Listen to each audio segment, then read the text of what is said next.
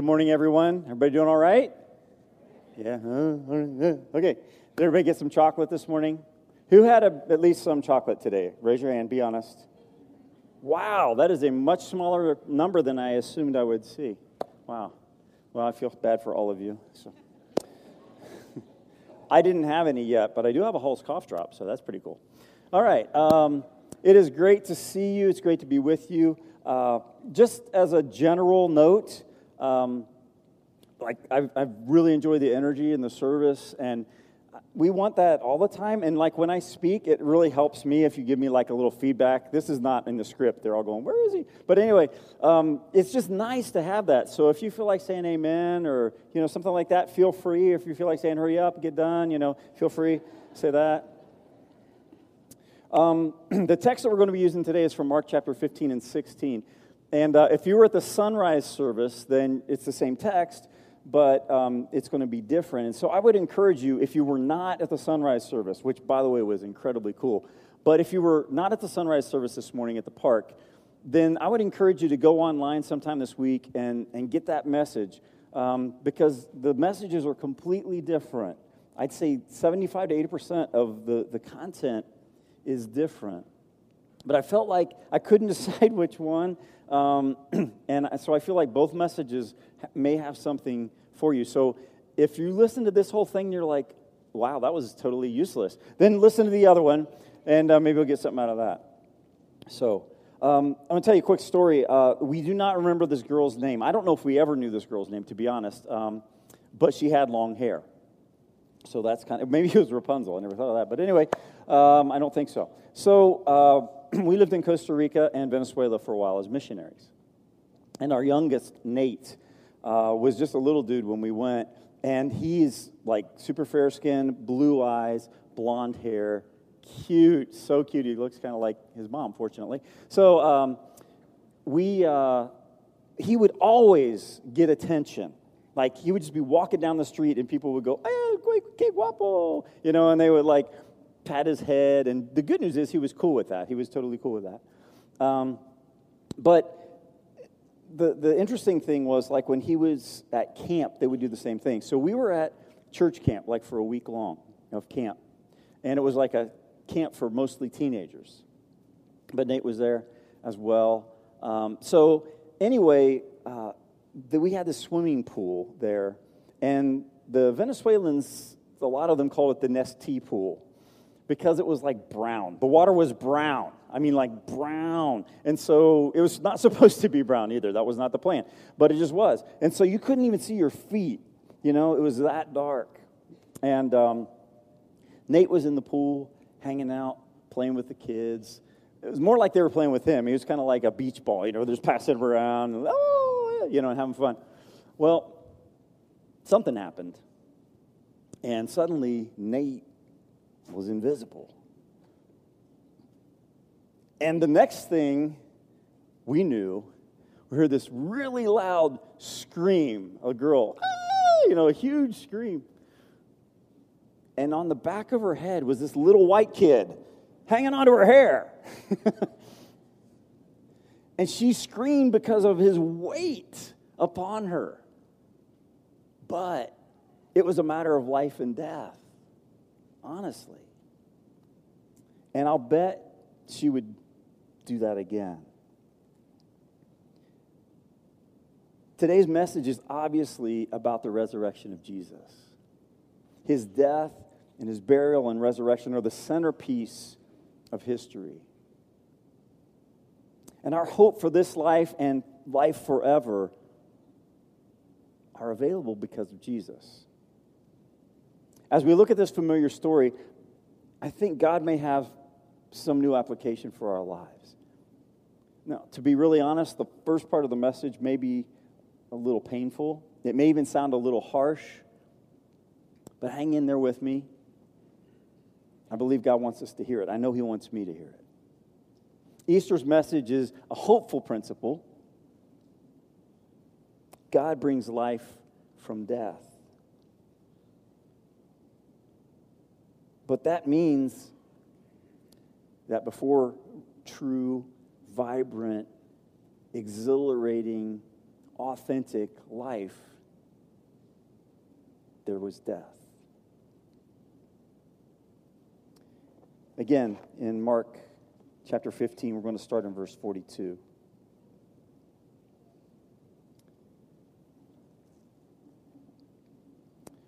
All this happened on Friday, the day of preparation, the day before the Sabbath. As evening approached, an honored member of the high council, Joseph of Arimathea, who was waiting for the kingdom of God to come, gathered his courage and went to Pilate to ask for the body of Jesus. Pilate couldn't believe Jesus was already dead, so he called for the Roman military officer in charge and asked him. The officer confirmed the fact, and Pilate told Joseph he could have the body. Joseph bought a long sheet of linen cloth, and taking it down from the cross, he wrapped Jesus' body in the cloth and laid it in the tomb that had been carved out of the rock. Then he rolled a stone in front of the entrance. Mary Magdalene and Mary, the mother of Joseph, were there and saw where Jesus' body was laid. The next evening, when the Sabbath ended, Mary Magdalene and Salome and Mary, mother of James, went out and purchased burial spices to be put on his body. Jesus, who had been very much alive, was now very much dead. The professional executioners who knew dead confirmed it. And Jesus didn't die because he was guilty, he died because we were. Yet, because of love, as harsh as this may sound, Jesus needed to die. Jesus needed to die. It's a hard but a real spiritual truth. Sometimes living things need to die. Jesus said, If anyone would follow me, he must take up his cross. That means this I am ready and willing to die to myself and to live for Jesus. Now, that's the part of Jesus that's not the popular message. We don't like that part quite as much but it's essential if we're going to have real life. As we think about things that need to die, living things that need to die, I'm just going to mention a few examples. There may be some in your life that are different. But for some of us, our plans need to die. Our plans need to die. Proverbs 16 9 says, The heart of a man plans his way, but the Lord directs his steps. Now, don't misunderstand, planning is important. In Luke 14, Jesus talked about the foolishness of being able to finish a tower because you didn't plan. You didn't count the cost that it was going to take. So plan with the end in mind. That's, that's true. But it's even more foolish to think only of earthly plans. See, in addition to this tower story about planning, Jesus told another story first in Luke 12. He said, A rich man had a fertile farm that produced fine crops. And he said to himself, What should I do? I don't have enough room for all my crops. Then he said, I know. I know what I'm going to do. I'm going to tear down these smaller barns of mine and I'm going to build some great big barns. And then I'm going to have enough room to store all of my wheat and all my other goods. And then I'm just going to sit back and cruise. I'm going to say to myself, my friend, you have stored up enough for years to come. So now just take it easy. Eat, drink, and be merry. Well, that doesn't sound like a horrible plan. I mean, you've worked hard, you've saved, you've done well, your retirement plan is in place. there's one problem. Jesus continues the story. But God said to that man, You fool, you will die this very night.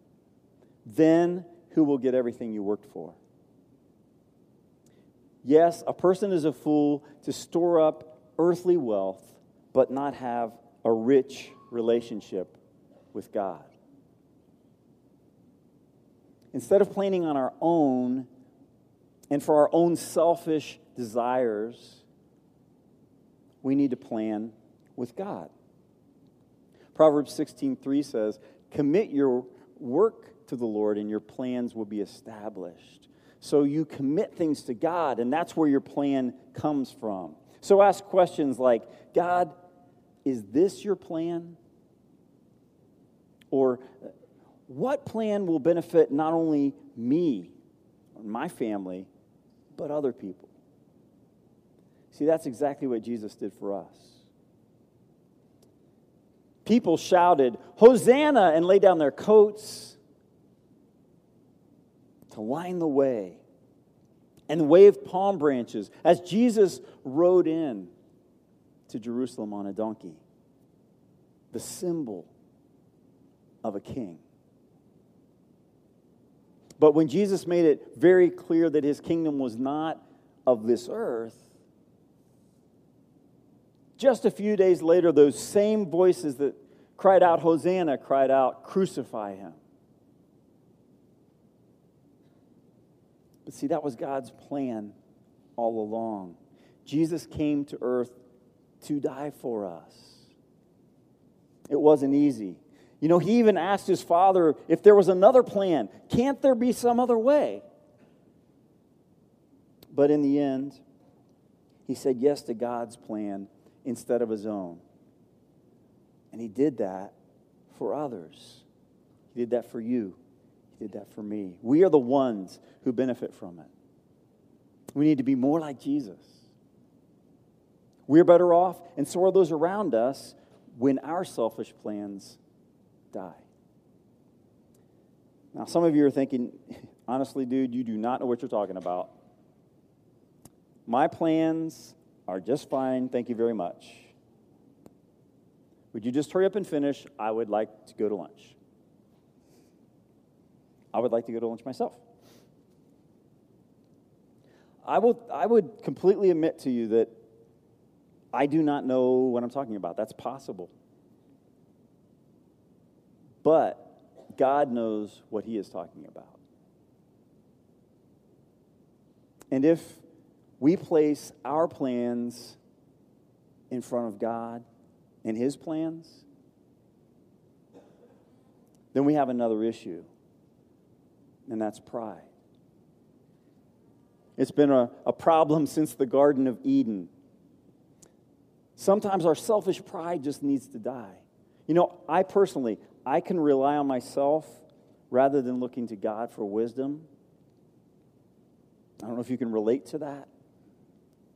Sometimes we get so confident in who we are and what we can do that it comes back to haunt us. Golf legend Arnold Palmer tells this story. Here's what he says It was the final hole of the 1961 Masters tournament, and I had a one stroke lead, and I had just hit a very satisfying tee shot. I felt I was in pretty good shape. As I approached my ball, I saw an old friend. He motioned me over, stuck out his hand, and said, Congratulations. I took his hand and shook it, but as I did, I lost my focus. On my next two shots, I hit the ball into a sand trap, then put it over the edge of the green. I missed a putt, and I lost the Masters. You've probably heard pride goes before the fall, right? It's from the Bible. It's a shortened version of a longer verse. Part of the reason that pride leads to a fall is because God opposes the proud. If you're proud, you are setting yourself up in the face of God and saying, I got this. God opposes the proud, but he gives grace to the humble. The night before he died, Jesus was with his best friends to share an important meal called the Passover. And everyone's feet needed to be washed. but they were all too proud to do that. That was the job of the servant. And they were not servants. So Jesus washed their feet, all of their feet. What does your pride keep you from doing? Who does your pride keep you from serving? We, need to be more like Jesus. We're better off, and so are the people around us, if our selfish pride dies. Sometimes our, our bad habits need to die too. The other day, um, I needed to know what time it was, so I looked down at my wrist. There's one thing about that that was a little strange, though. I haven't had a watch since 2001. now, obviously, checking your watch isn't a bad habit, but it points out this truth old habits die hard. So kill the bad habits now. The sooner, the better. A good way to win is to replace those bad habits with good ones. Let me just talk about one area. And again, you can apply this, let the Holy Spirit speak to you in your areas. But if you are like me and you have the bad habit of eating food even when you're not hungry, use that as a trigger. So rather than eating food when you're not hungry, use that as a trigger to pray for people who don't have food. Or instead of crunching on potato chips, do 10 crunches for your abs. Or instead of eating a handful of M&Ms, do a handful of jumping jacks. Instead of going to the refrigerator for some food you don't need, go to the Word of God for some food you do need. Whatever your bad habit is, let God replace it with something positive. See, we're better off, and so is everyone around us, when our bad habits die. Following Jesus means becoming more like Jesus, which means some living things need to die. And that's hard for us to hear. And some of us, right now, you're wrestling with it. You know it. So let God win. And here's the good news real life is born out of death. Jesus died and came back to life so that we could have life, real, abundant, eternal life. And he proved he had the power to do it on a Sunday 2,000 years ago. Mark continues the story. Very early on Sunday morning, just at sunrise, they came to the tomb. On the way, they were discussing who would roll the stone away from the entrance to the tomb. But when they arrived, they looked up and saw that the stone, a very large one, had already been rolled aside. So they entered the tomb, and there on the right sat a young man clothed in a white robe. The women were startled. The angel said, Do not be surprised. You were looking for Jesus, the Nazarene, who was crucified. He isn't here. He has been raised from the dead. Look, this is where they laid his body. Now go and give this message to his disciples, including Peter. Jesus is going ahead of you to Galilee. You will see him there, just as he told you before he died. Christ is risen. He is risen indeed. Christ is risen. He is risen indeed. See, just as Jesus came to life, some dead things in us need to live. Just as bad habits need to die, good habits need to live. So, so water them, feed them, exercise them. Ask questions like this Can my life be more significant? What good habits can literally change lives for good, maybe even for eternity? One good habit for all of us is to walk side by side with Jesus and side by side with other believers. And over the next nine weeks, we're going to be focusing on that very idea. See, when you spend time with Jesus, you become more like Jesus, and your bad habits are replaced with good ones. Easter reminds us that something hopeless becomes hope. From death comes life. If God has the power to raise Jesus from the dead, He has the power to change your habits and give you life. We need to be more like Jesus. We're better off, and so are those around us when our good habits live. The message of the resurrection is all about life, eternal life for our souls.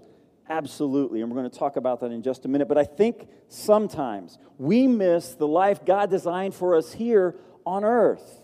He created you with a specific purpose and with passions. Discover what those are, grow those, and use them to increase God's kingdom. God invested in you. How are you doing? How are you using that investment? Jesus told a story about a master who gave money to three servants for them to manage while he was gone. Two of them put the money to work and had a nice return on his investment. One servant took what the master had given him and he buried it in the ground. The master returned and asked how they had done with what he had given them. The master was obviously pleased with the two who had used this investment well and had brought a return for the master. He was very displeased with the one who took this investment the master had given him and just put it in the ground. If God gave you something to produce more for his kingdom and all you've done is bury it, it's time to get out the shovel. Amen? It is. Dig it up, water it, let it live, let it grow, let it be a blessing. See, we're better off, and so are those around us, when our God given passions for His kingdom are alive. In addition to being who God created you to be on earth, be who God created you to be forever. God designed us with a passion for something greater than this life. No matter what drives you here on earth, your true being, who you really are, will only be satisfied when you live for God. It's why Psalm 42 says, As a deer pants for streams of water, my soul longs for you God. Jesus came to earth to give us life, abundant life here on earth, a life that changes other lives for his glory. But even more, Jesus came so that we might have eternal life in heaven. See, it's a matter of life and death and life again. Jesus has risen. We truly believe he is alive. We also believe that his death and burial and resurrection can be applied directly to our lives. And we believe that every person must have that happen. As our church's We Believe statement says, we believe all have sinned and deserve eternal separation from God. It is impossible for anyone to restore their relationship with God by their own good works. We believe Jesus Christ is the one and only Son of God who led a sinless life, was crucified, and was raised to life. His sacrifice allows us to be seen by God as holy and without sin. We believe the forgiveness of sins and the gift of the Holy Spirit are granted by God's grace through faith in Jesus. That faith is obediently lived out through belief, confession, repentance, baptism, and following Jesus. We believe the church exists to take the good news of Jesus to everyone in every nation, to serve the world, to encourage and strengthen other believers. We believe Jesus will visibly return without warning to judge all people. Non believers will be separated from God for eternity. And faithful believers will spend eternity forever with God. We believe. We believe. We believe this day is different from all other days. Because of it, followers of Jesus see death and the grave differently. His sacrifice and his resurrection give us hope for a significant life here on earth and hope for eternal life in heaven.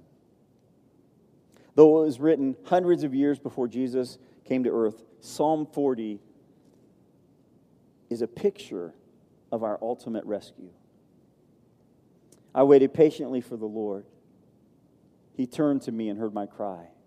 He lifted me out of the slimy pit, out of the mud and mire, and He set my feet on a rock and gave me a firm place to stand. He put a new song in my mouth, a hymn of praise to our God.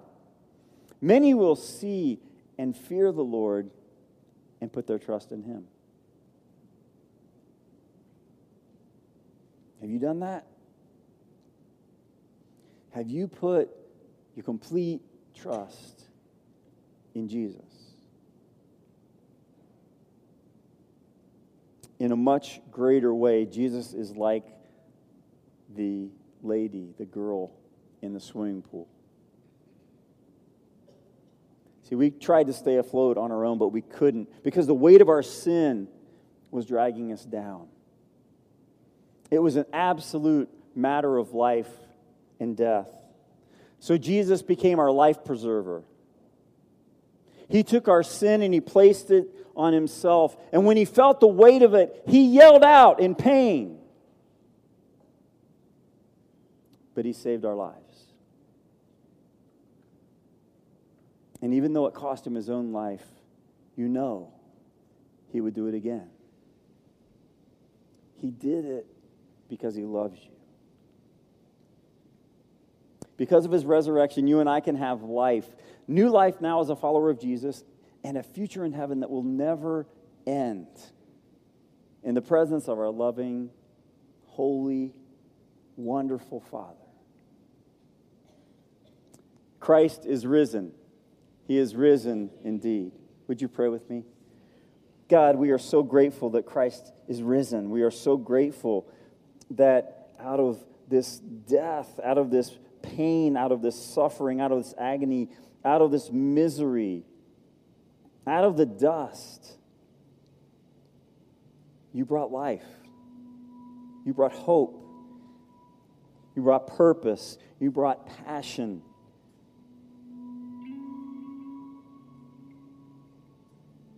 God, if there's someone that is here today who has never embraced that life, who has never said, I've been walking my own way, I've been doing my own plans, I've been following my own desires, I've been proud and thinking that I could do all this myself, but I need you. God, if there's someone here right now, I pray that you would be speaking to their spirit.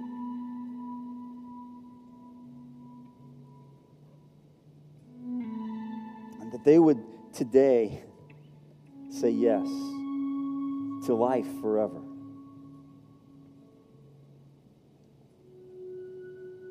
God, for all of us, I pray that we would try to follow you more closely because it benefits us, brings glory to your name, and it, and it benefits everyone around us. What a great way to live. We thank you for that. God, you make beautiful things out of us. And we thank you. So, right now, we just pray and we thank you. And we tell you that these hearts that we tend to guard for our own things really need to belong to you.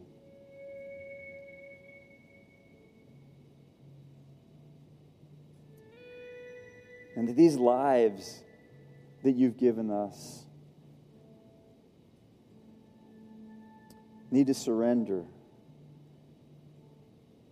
And our old, unfortunate, broken person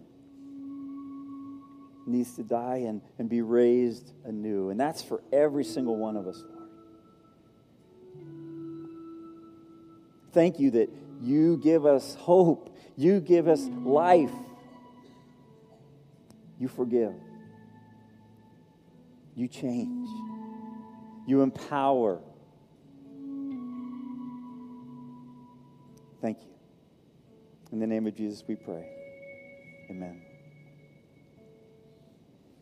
I can't think of a better day to be reborn than Easter. If there's somebody here who has never said, you know, I, I, just, I need to surrender to you, God, just, you can do that. You can come up, we can talk with you, we can pray with you. You can say, ah, I was going my own way. I need to just follow you. I tried to do this on my own. I can't. I need you. And you can have the hope, the assurance that your sins are washed away. You can connect with the death and the burial and the resurrection of Jesus as you confess He is Lord, as you pray for forgiveness, as you are baptized. Again, symbolizing His death, burial, and resurrection. And as you come up, a new person reborn for the Lord.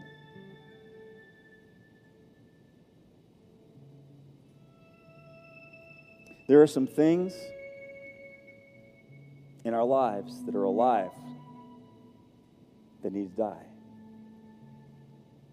And there are some things in us that have been dead far too long that God wants to resurrect and bring to life. Wherever you are, whatever you're doing, whoever you are, surrender that right now to God. It's a matter of life and death in life. Let's stand as we surrender our hearts to God.